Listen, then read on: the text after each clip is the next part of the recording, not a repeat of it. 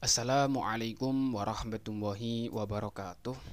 Selamat pagi, selamat siang, dan juga selamat sore bagi teman-teman yang mendengarkan podcast saya kali ini.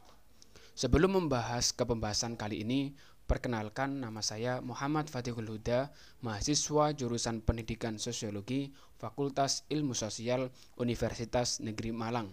Saya berasal dari Kabupaten Jombang dan juga merupakan mahasiswa angkatan 2020. Oke, langsung saja.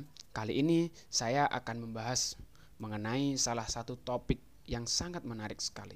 Apa itu? Yakni sumber belajar dan media pembelajaran, perbedaan, pengertian, dan juga bersama contoh-contohnya.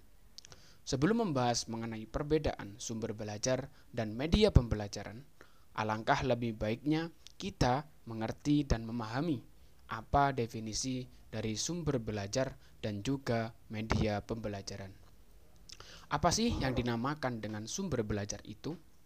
Menurut Darwis, sumber belajar merupakan segala macam alat atau situasi yang dapat memperkaya ataupun memperjelas pemahaman murid terhadap apa yang dipelajarinya, yang sekaligus berarti memperkaya pengalaman mereka.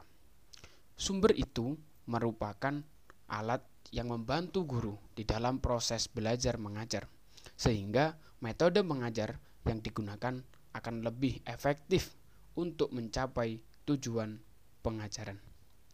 Menurut Abdul Majid, sumber belajar juga dapat diartikan sebagai segala tempat ataupun lingkungan sekitar, benda, dan orang yang mengandung informasi dapat digunakan sebagai wahana bagi peserta didik untuk melakukan proses perubahan tingkah laku.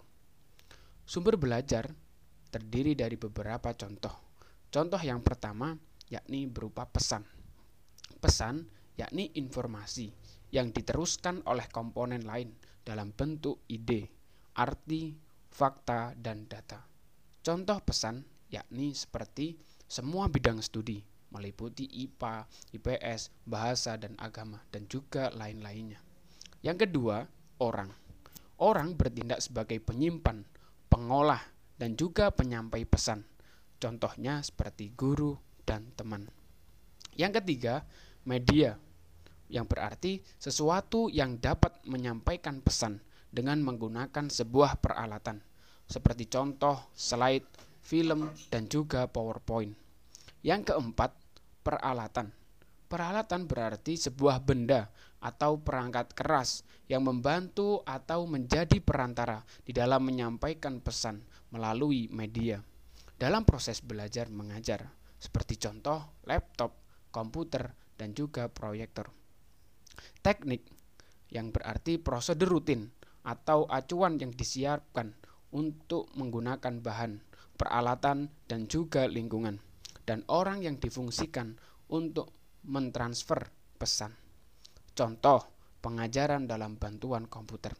Dan yang terakhir contohnya yakni lingkungan, yang berarti tempat di mana pesan yang akan disampaikan tersebut diterima.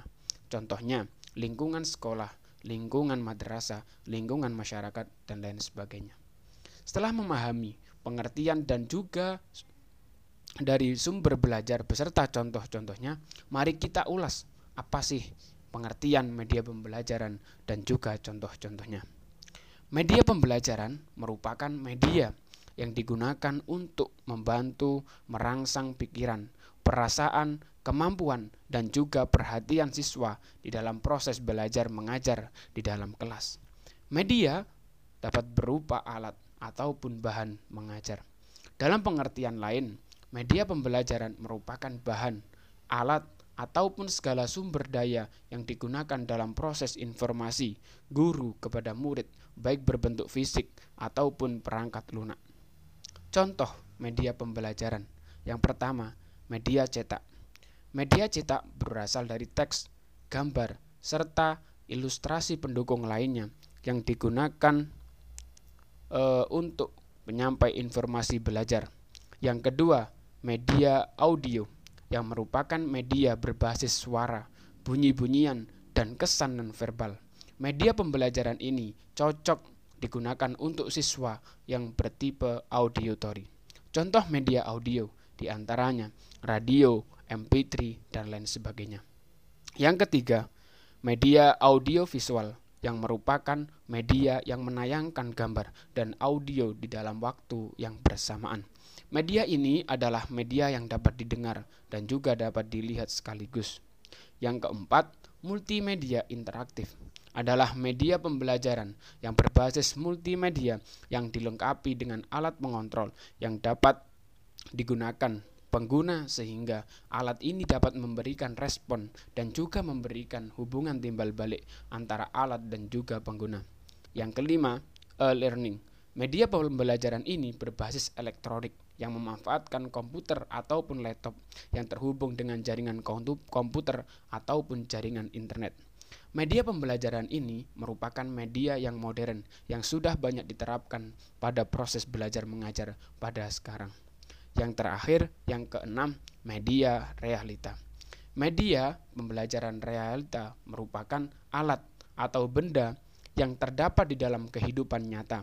Umumnya, benda ini adalah benda alam yang dapat ditemukan di sekitar tempat belajar ataupun di dalam kehidupan sehari-hari, seperti tumbuhan, bebatuan, dan juga pepohonan.